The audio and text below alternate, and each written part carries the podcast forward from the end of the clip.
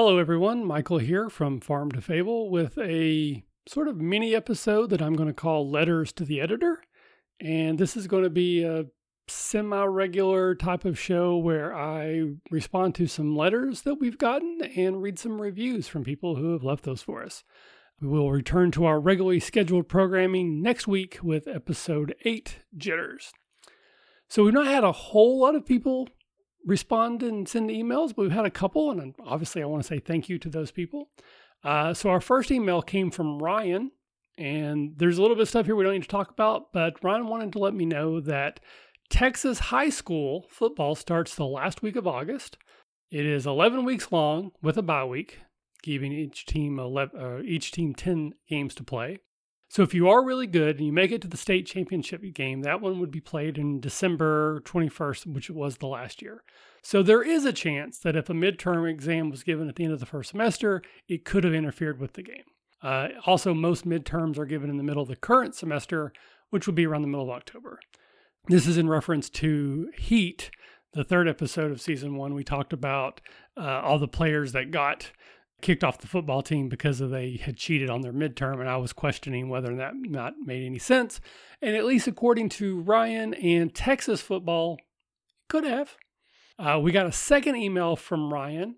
This one in regards to episode seven, Craving, where I had talked about I thought it would cost so much money for at the end of the episode they had the little uh, cartoon short of Bugs Bunny when Lana and Clark were in the truck uh, for her birthday and he just wanted to remind me that recall to remind me that Smallville originally began airing on the WB network before it combined with, I think, UPN and became CW.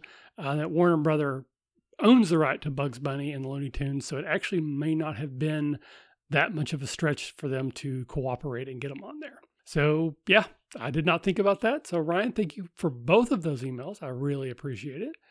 And then we also got a letter from from Phil in Toronto, who just wanted to point out that the box that Lex uses to keep Lana's necklace that he eventually gives to Clark, that Clark eventually gives to Lana, looks quite a lot similar to the box in the original Superman movie, where Lex hides the kryptonite necklace that he puts on Superman before he throws him into the pool. Um, I definitely think the one in the Superman movie is larger because the uh, the piece of kryptonite on that necklace chain is much larger.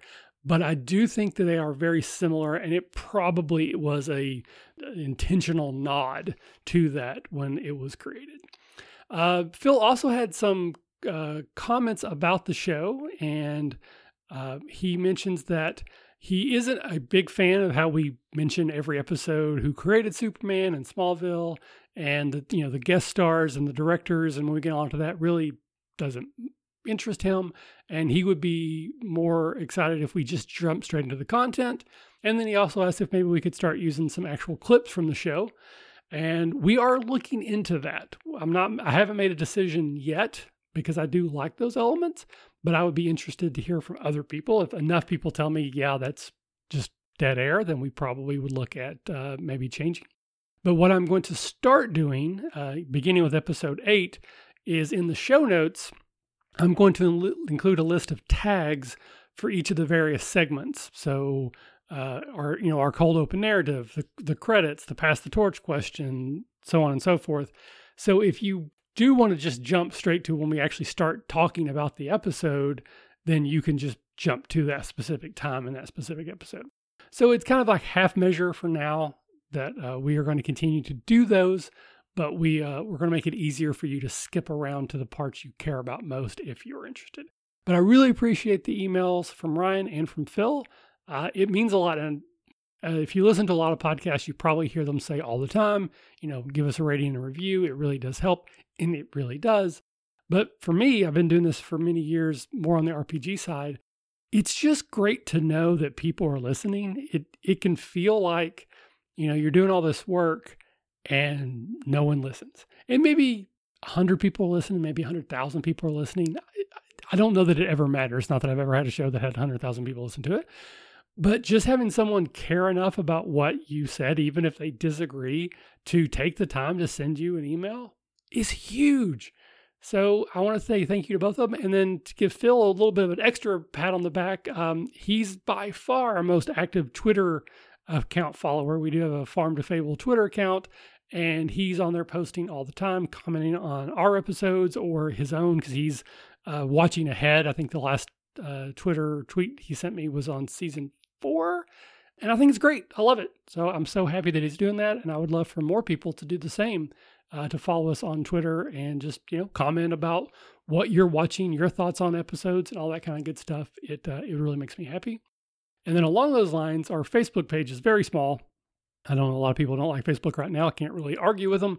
Uh, it seems to be a cesspool, but it is good for stuff like this that if you are on the Facebook page, um, every episode when I post the episode, I re um, reiterate the pass the torch question that we asked that week's guest, not the one they asked later, but the one that was asked of them. And I would love for more people to start answering it themselves. Uh, so feel free to go back to the beginning of our post there. There's seven episodes posted now, and give us your answers. What you know, what would you have said to um, who you would have recast and whether or not you think flights and tights actually turned out to be a detriment or what you think your powers would be. All that stuff. Love it. Uh, and then the last thing I want to do is just read a couple of the reviews. Actually, I'm going to read all of them because there's not many. Um, but uh, again, as you hopefully know, our goal is to get to 100 iTunes reviews on USA iTunes charts. We're currently at nine or 150 global, and we're currently at 11. So we have two from uh, Canada. I've looked at most of the other countries that I think we would get reviews from, and so far there's none. So if you have written us a review or just left a rating from um, outside of US or Canada, I have not seen it yet. Please let me know. Uh, and pretty much every one of these reviews comes from someone I know, which uh, doesn't make them any less special to me, but uh, it would be great if other people out there listening would leave some as well. Uh, so, our first review is from Jonathan Pay. Uh, nostalgia by the numbers. Listening to Farm to Fable and watching some of the show uh, with it has got me right in the feels in the best way. We also have one from Calum from the Released Pod, a farm by fans for the fans. The host, Michael, is a seasoned podcast producer, but more importantly, he clearly is a big fan of Smallville. It is great to go through the show again, episode by episode. I recommend to check out this show. It is great whether you are rewatching the show alongside Michael and his guests or just listening to them if sadly you don't have time for a full rewatch. Five stars and smiley face emoji. So thank you both to Jonathan and Calum. And yes, those are both were co-hosts on the show, but that's fine. If you're a co-host, you can still leave us a review. Uh, and then our USA reviews and our USA iTunes reviews, uh, again, all these were five stars. Uh, keep them coming. This is from MKS124. Uh, they put the apostrophe on M in the wrong place, but I won't hold that against them.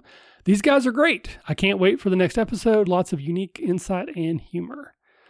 Uh, then we got one from Dixie Dixie Dog. Scoreboard! Exclamation point. I can't imagine what the scoreboard is going to be at come the end of the first season, much less the series. That alone will take like two hours, and I can't wait. Uh, then we have No Tights, No Flights from Ross Vegas 22. Like I needed another reason to revisit Smallville. And finally, we have a review from Bandit KY Somebody Save Me. I really enjoyed Smallville when it originally aired, was looking for an excuse to revisit, and this show is it. I really enjoyed the discussion between Michael, the forever host, and Al, this week's co host, the good and the silly and the show lovingly covered. Look forward to more. So, again, thank you everyone who took the time to write a review, whether you are a friend of mine, a family member of mine, or a host on one of the episodes. It means a lot. Uh, if we don't get to 100 or 150, we probably won't do the RPG session in the middle, but I still would like to get as many as we can. It helps let us know that people are connecting to what we're doing, that they're listening, that they care. Um, and if it's you know if it's a three star review with some comments and criticism, that's great too. I, I prefer five star, but you know, but whatever you really feel, let us know. Much like uh, Phil, you can send us an email to smallvillefancast at gmail.com if you have comments, concerns, criticisms, uh, and don't want to leave it in a review, or maybe you don't have access to iTunes. I know not everyone does. Um, you can go to Stitcher yeah, it's free to go and listen to Stitcher because we're not behind a paywall. And I believe you can leave reviews there as well. even if you don't listen on Stitcher. So if you listen on a different podcast app that doesn't, you know, allow you to leave a review, that's not iTunes or some other like that, please consider going to Stitcher. It takes five minutes. Leave us a review, review there, and I will include those in the iTunes. So if we get, you know, 20 reviews on Stitcher, I will count that in towards our 100 and 150 gold. So that's it for this week's letters to the editor. Hopefully, in a few weeks or so, we'll get some more emails, get some more reviews, and I'll jump back in and talk about them. Uh, enjoy your week off. Play a rerun, maybe like you know, like they used to do on TV shows. Uh, and we'll see you next week. Thanks, and bye bye. Farm to Fable is a Smallville rewatch fan cast and is not officially affiliated with DC Comics, Warner Brothers Television, the CW network, or any other owners of Smallville and or its related source materials. As such, these companies retain sole ownership of all symbols, images, names, logos, and other proprietary material related to Smallville. Our use of logos, images, names, likenesses, and sound clips are being used under the Fair Use Guidelines. Our logo was created by Michael Waldschlager II. You can find Michael on Twitter at LoserMLW. Farm to Fable is written, edited, and produced by me, Michael Ross, with additional input by weekly co hosts as credited in each episode's show notes.